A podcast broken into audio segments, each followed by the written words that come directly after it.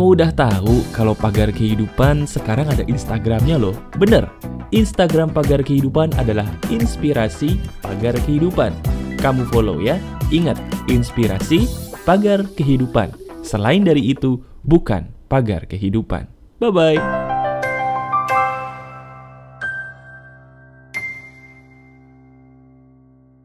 Halo teman-teman, apa kabar? Ada saya kembali Aryan Surya, sahabat baik kamu dari Pagar Kehidupan.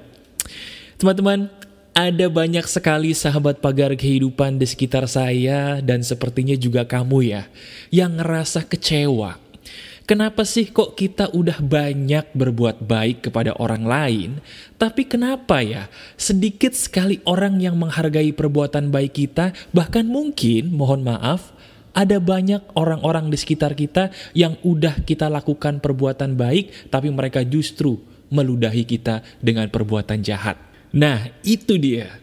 Kalau memang itu adalah permasalahan hidup yang sedang kamu alami saat ini, izinkan saya Aryan Surya, sahabat kamu dari Pagar Kehidupan kali ini, untuk membedah bagaimana sih cara yang paling masuk akal ala Pagar Kehidupan untuk mengatasi masalah yang menyakitkan hati seperti ini.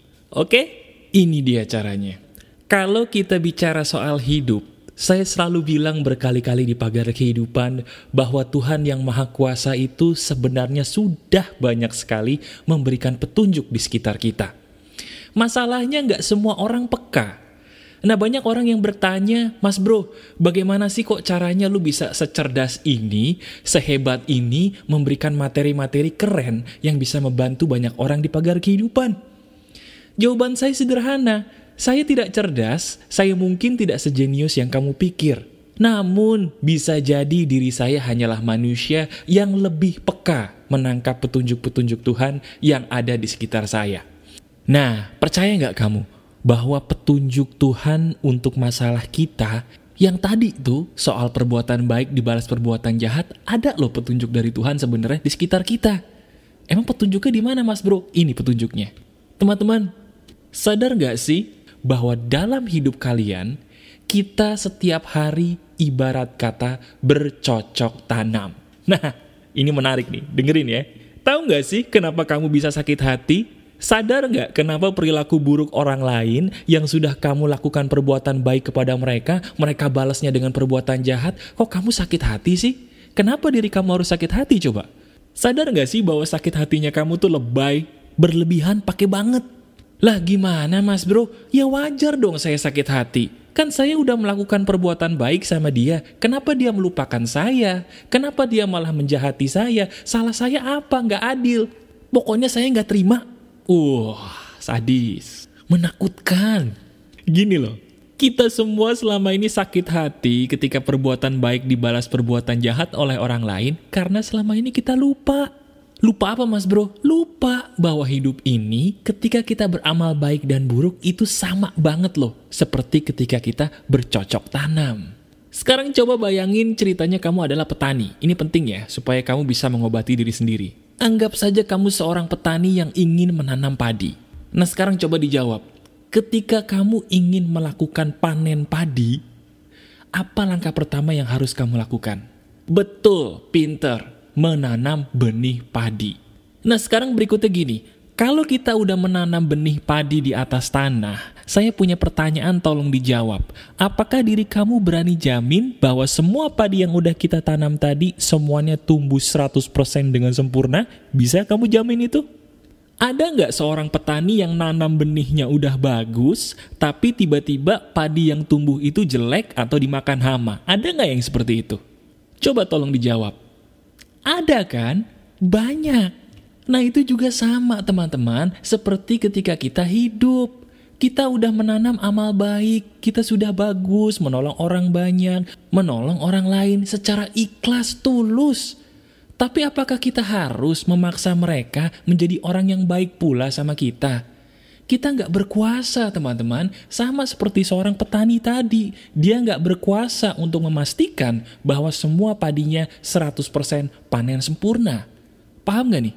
Paham kan? Udah mulai jelas kan? Nah sekarang gini, dulu di video Pagar Kehidupan saya pernah berkata bahwa ketika kita beramal baik, kita itu seperti menanam benih. amal baik apapun yang kita tanam saat ini akan kembali lagi kepada kita di kemudian hari di waktu yang tepat. Nah, tapi ada tapinya nih. Jangan salah. Sama seperti halnya kita menanam padi tadi, nggak semua amal baik yang kita tanam itu akan dikembalikan baik oleh orang-orang yang kita tolong kepada kita. Ada kalanya, seperti halnya padi yang panen gagal tadi, ada tuh orang-orang yang udah kita bantu tapi nyakitin kita. Ada orang yang udah kita tolong, tiba-tiba dia ngelupain kita, sombong sama kita. Sama seperti padi yang kita tanam tadi, kan ada dong yang gagal panen, yang dimakan hama, yang gak bisa kita petik. Nah kalau begitu, sebenarnya hidup itu normal, mengalami peristiwa gagal panen. Nah cuman masalahnya selama ini kita tuh cengeng. Kita semua adalah petani cengeng. Diri kita cengeng. Kita pengen semua padi yang kita tanam tuh panen dong mas bro.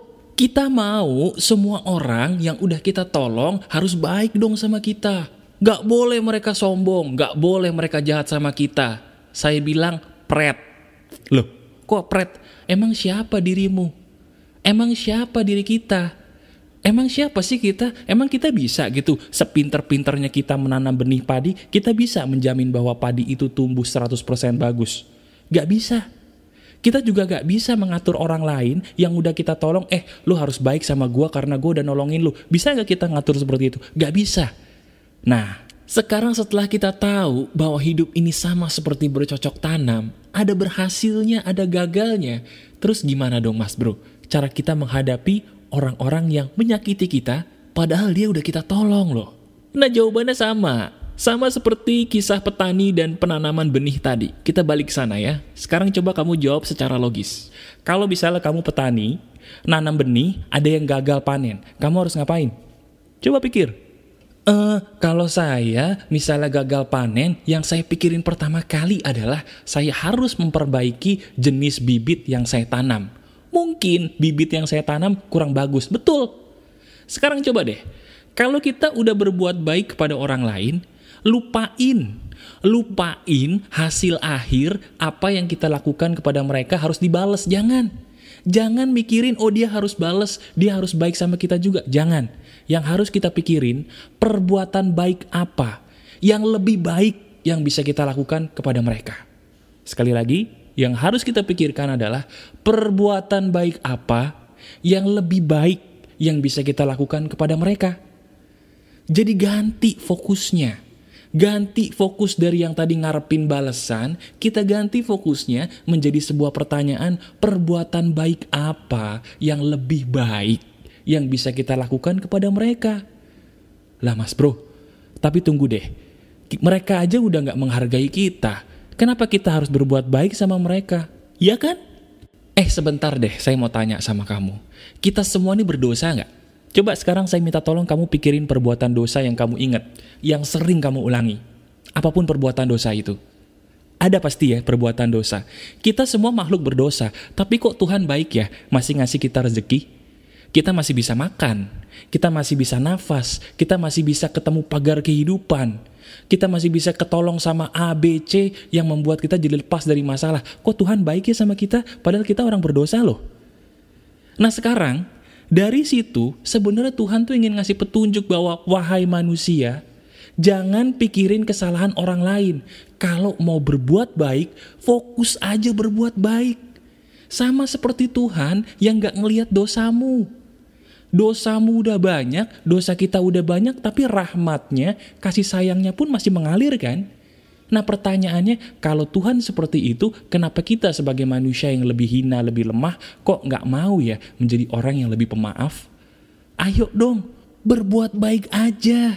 Tanam tuh benih kebaikan sebanyak-banyaknya. Urusan panen, serahin kepada Tuhan. Kenapa kita pusing?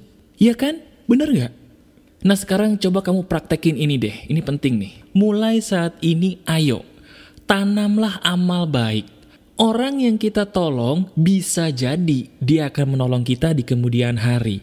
Tapi, orang yang kita tolong belum tentu kembali menolong kita.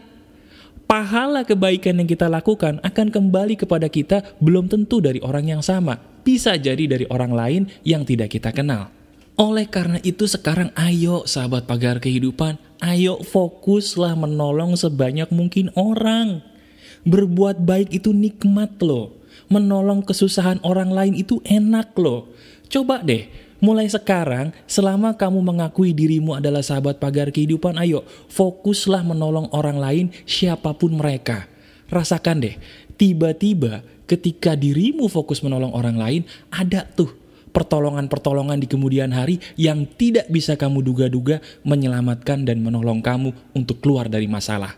Coba deh kamu buktikan. Pasti saya benar. Fokus ya, menebar kebaikan. Lakukan ini semua dan lihat hasilnya ya. Kalau kamu terbantu banget dengan apa yang saya bagikan, ngerasa, wah mas bro, makasih banget nih, pikiran saya jadi lebih cerah gara-gara video ini. Nah, klik jempol ke atas bagi saya ya. Dan sebarkan juga video ini kepada orang-orang yang ingin kamu tolong di luar sana. Masih ada saya Aryan Surya, sahabat baik kamu dari Pagar Kehidupan. Tetap keep spirit, keep sharing, and keep loving. Bye-bye.